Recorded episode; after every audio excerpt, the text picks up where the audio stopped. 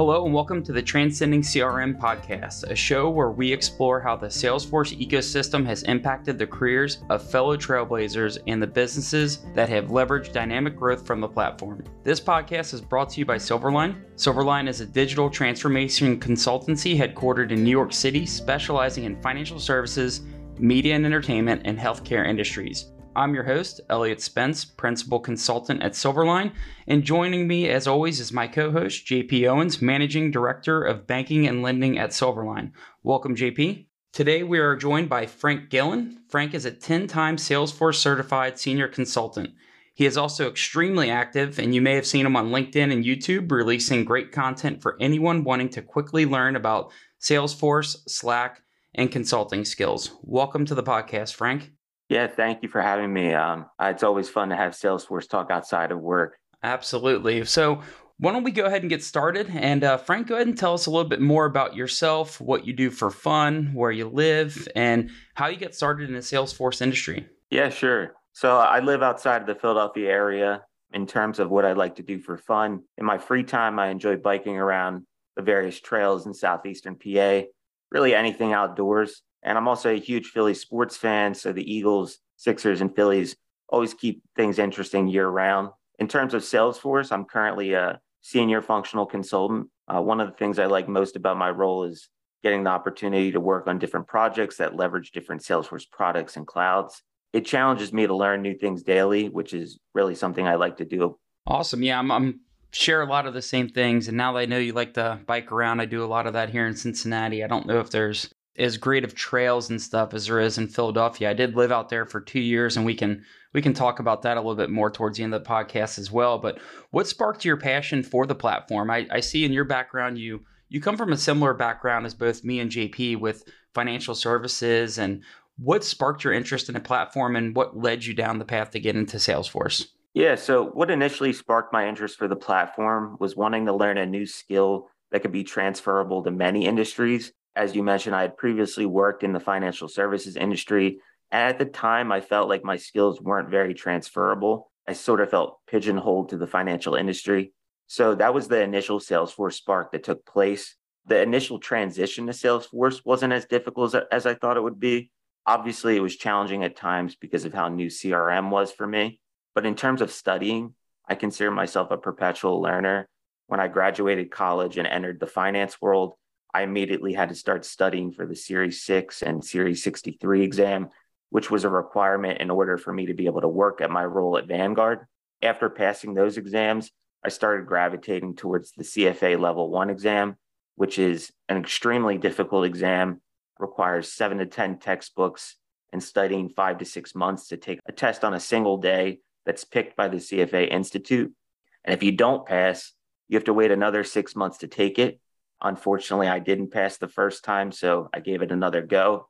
And about a year after studying those countless textbooks, I realized that the time investment wasn't worth the ROI of having the CFA level one.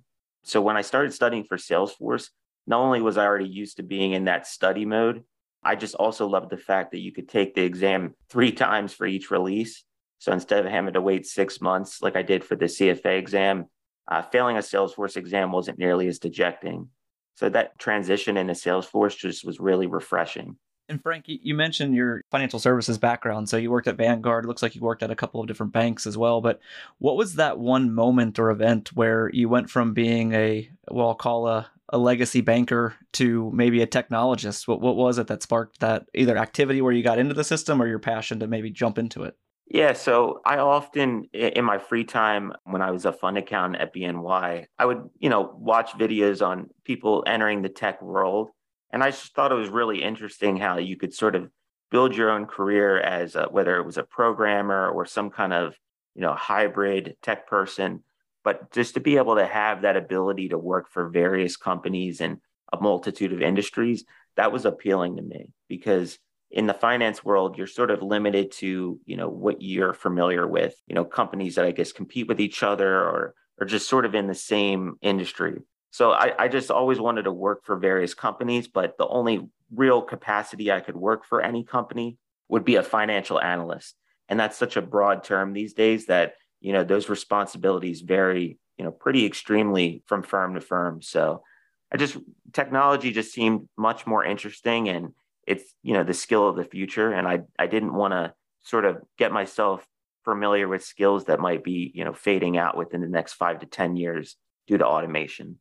Awesome. And and as a Salesforce I'll call it an admin or maybe a hands-on Salesforce user in the bank or in your financial institution you're working at. What was the first project that you were able to work with and, and what are some of the key learnings that that you had from that project for how, how to help others be successful, maybe getting their hands on it the first time as an admin or an analyst, or uh, just participating in the first project at their financial institution? So yeah, that, that was the unique thing about it.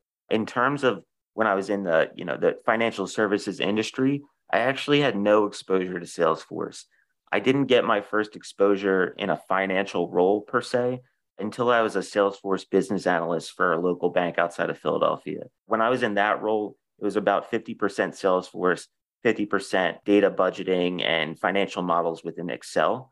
So that was probably the first exposure I had. But at the time, I had already had that admin cert, but I was still, you know, given the opportunity to sort of share the, the various Salesforce features with those bank users that, you know, maybe don't really know about what reports and dashboards really can do for them. At the time, they were pretty committed to the Excel spreadsheets and the various things that lived outside of a, a more connected CRM. So, as an admin, where you helped people adopt, understand what capabilities they had there, now, now you're a consultant. So, what are some of the things you feel are often overlooked by clients as they work through a project that will help them be more successful on the platform? Yeah, so I, I think clients often overlook out of the box functionality. And that's a joke that probably won't stick with many people outside of consulting. But uh, all joking aside, I think that clients tend to overlook user adoption as a significant piece of the overall investment. No matter how much better Salesforce technology is than the client's existing systems or processes, if those improvements aren't communicated properly to the end user, user adoption will ultimately suffer. So typically, you can't just list the improvements for end users. You have to prove it to them by demonstrating via a demo or providing factual data on things such as how much time it will save the user to use Salesforce over the existing system or process. And I think that's something that not only has to be communicated by the consultants, but by leadership of the of the client and and to really drive that adoption via proof is in the pudding kind of thing. Yeah, I couldn't agree with those two anymore. I mean, it's something we're always talking about is user adoption, what's in it for them, building out things that really is going to add value to them, but then teaching them and showing them how it's going to add that value so they can get that adoption. And the out of the box stuff is something I'm always harping on as well is why are we going to do things that are custom when there's there's solutions out of the box that we can leverage one of the things I mentioned at the beginning of this of this episode of this recording is that you're extremely active on social media, and uh, that's one of the things I'm always watching the videos that you release on LinkedIn and YouTube around Salesforce, Slack, and just consulting tips.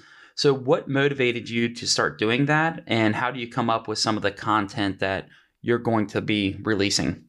Yeah, so I appreciate that you've even checked that out. It's nice to know that you know others are viewing it. What what initially motivated me to start releasing Salesforce content on YouTube was to help Salesforce newcomers by providing free learning resources that might help them land their first Salesforce job or transition out of a, a different industry. Because when I first started my Salesforce journey, there were countless people within the ecosystem that were always willing to help provide advice or guidance and and half of those people I didn't even really know other than just being connected on LinkedIn. So I felt like I, it was only right for me to give back in the same way that others helped myself. In terms of coming up with content, I initially started with what I considered Salesforce basics, which are the topics related to the admin exam. But over time, I started creating videos around topics that I personally was learning in my career. And I figured not only would it help to create the content to benefit others, but it would also help me solidify what I was learning as well by teaching it. So really, I just felt it was a, it was a win-win overall. I'm the type that when I jumped into Salesforce initially for the first time in like 2016 or something like that, there were good resources out there, but now, you know, there's just more and more always coming out.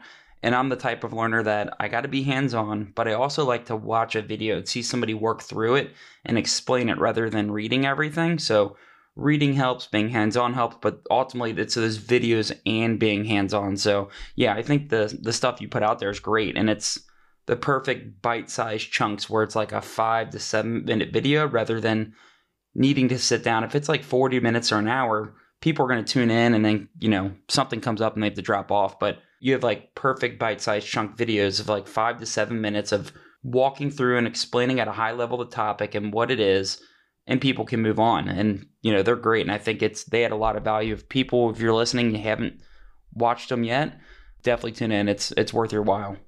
Yeah i really appreciate that.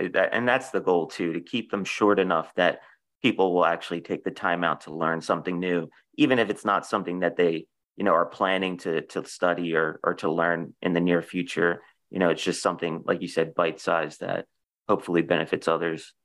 I was jumping into them before I took my Slack admin exam.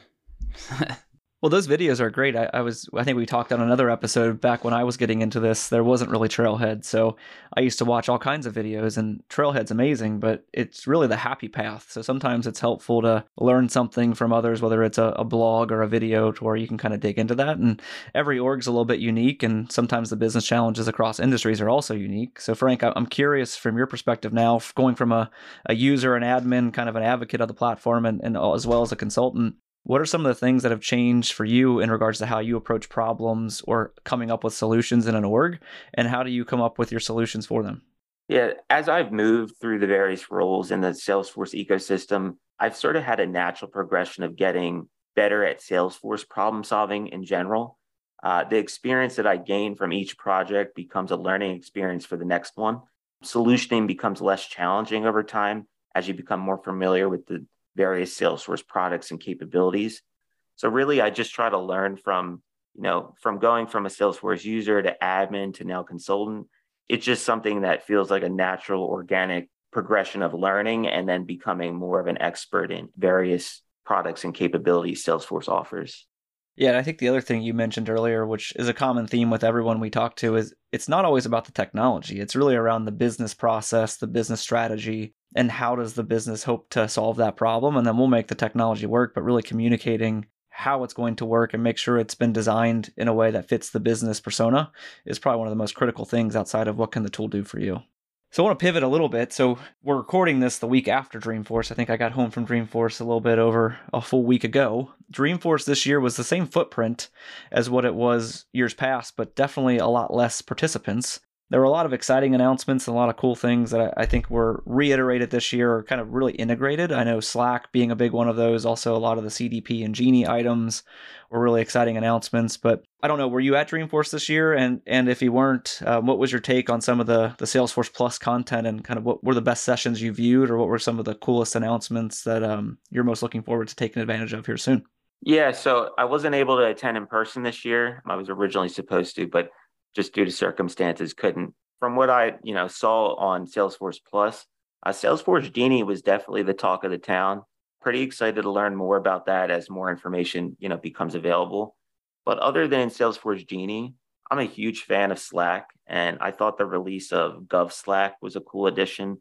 It's a version of Slack that runs in a government certified cloud environment. So I think them expanding their, you know, ability or capabilities within that Slack platform is just an exciting step. And just knowing that everything's going to be moving towards Slack in the near future, you know, it's an exciting um, thing to to be a part of. And anything Slack, I think, is great for the Salesforce future.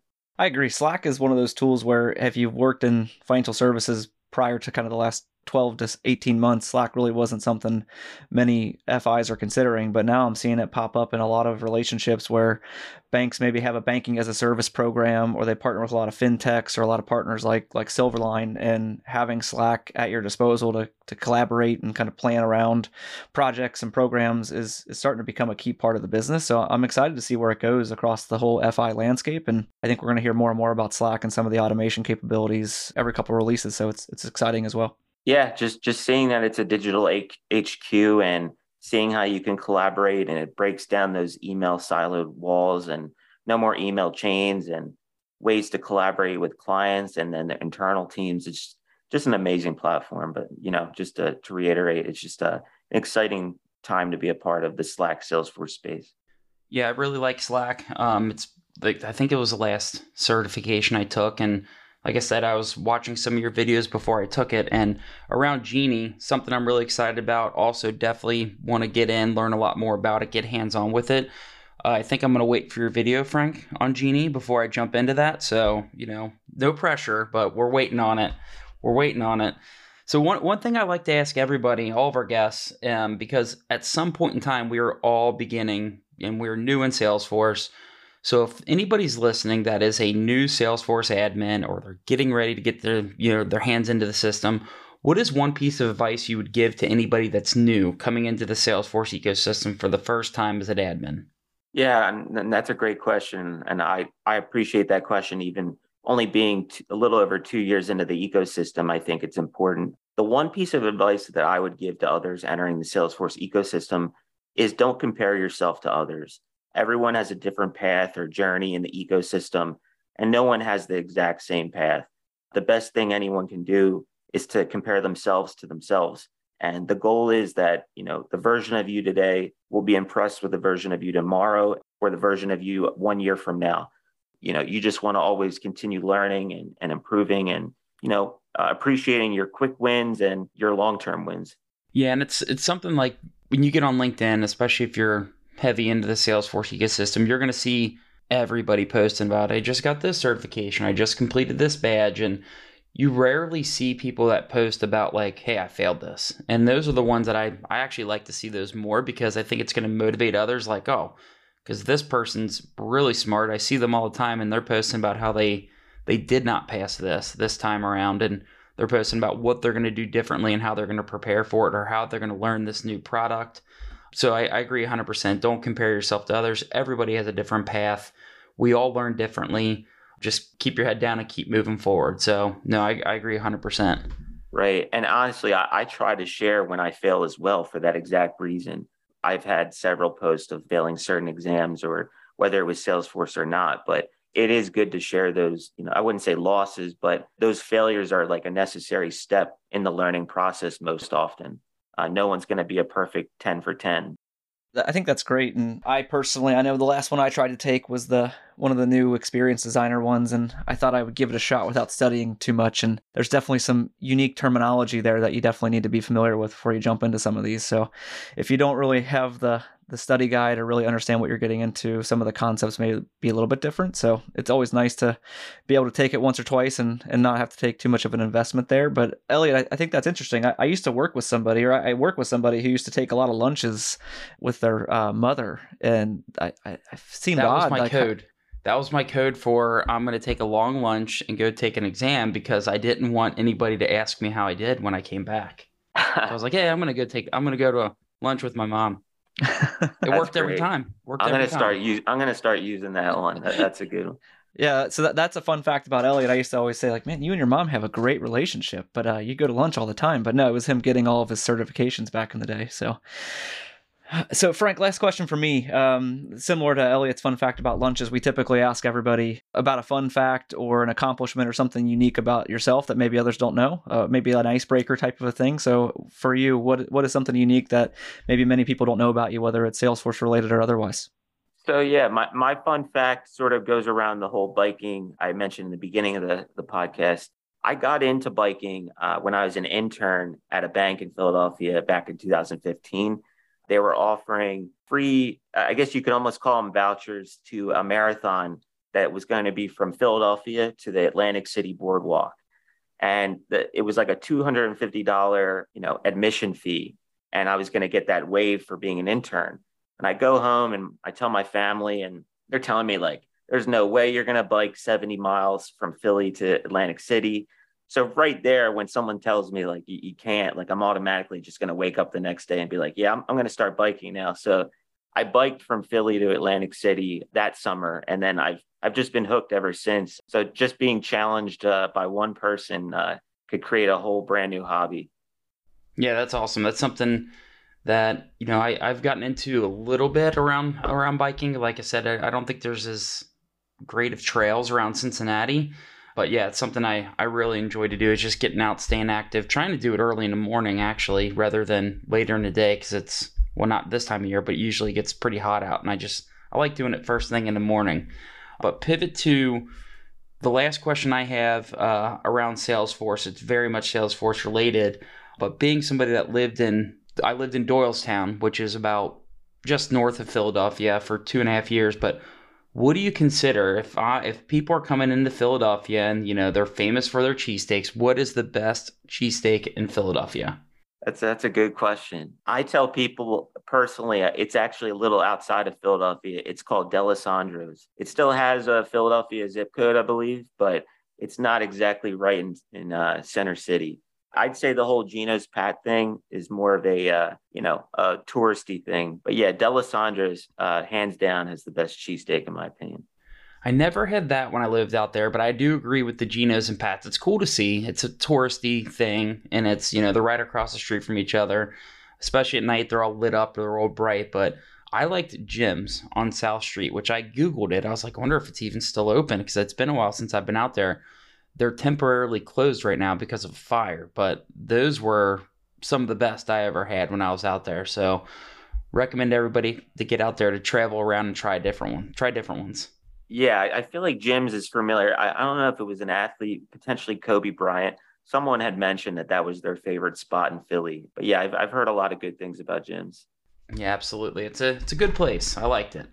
So if I get back to Philadelphia, it's one of the places I'm definitely going to go try. But you know, wrapping up the podcast, Frank, I, you, we're talking a lot about your your videos and everything. So tell our listeners how they can find you on some of the different social media avenues to follow you and view the content that you release.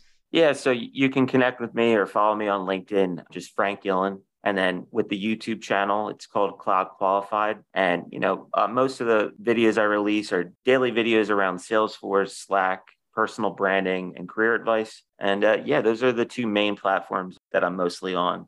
Awesome. Yeah, I definitely recommend everybody following, especially if you're newer to Salesforce, you're a beginner and just want some quick hit videos and learning about Salesforce, Slack, and consulting. It's definitely worth your while. Yeah, no, I appreciate it. And, and thank you both for having me again. No, thank you. And uh, to our audience, thank you for tuning in. Be sure to subscribe to this podcast and make sure you leave us a review. To learn more about Silverline, you can subscribe to the Silverline blog at silverlinecrm.com or follow on LinkedIn, Twitter, and Facebook at Silverline CRM, one word.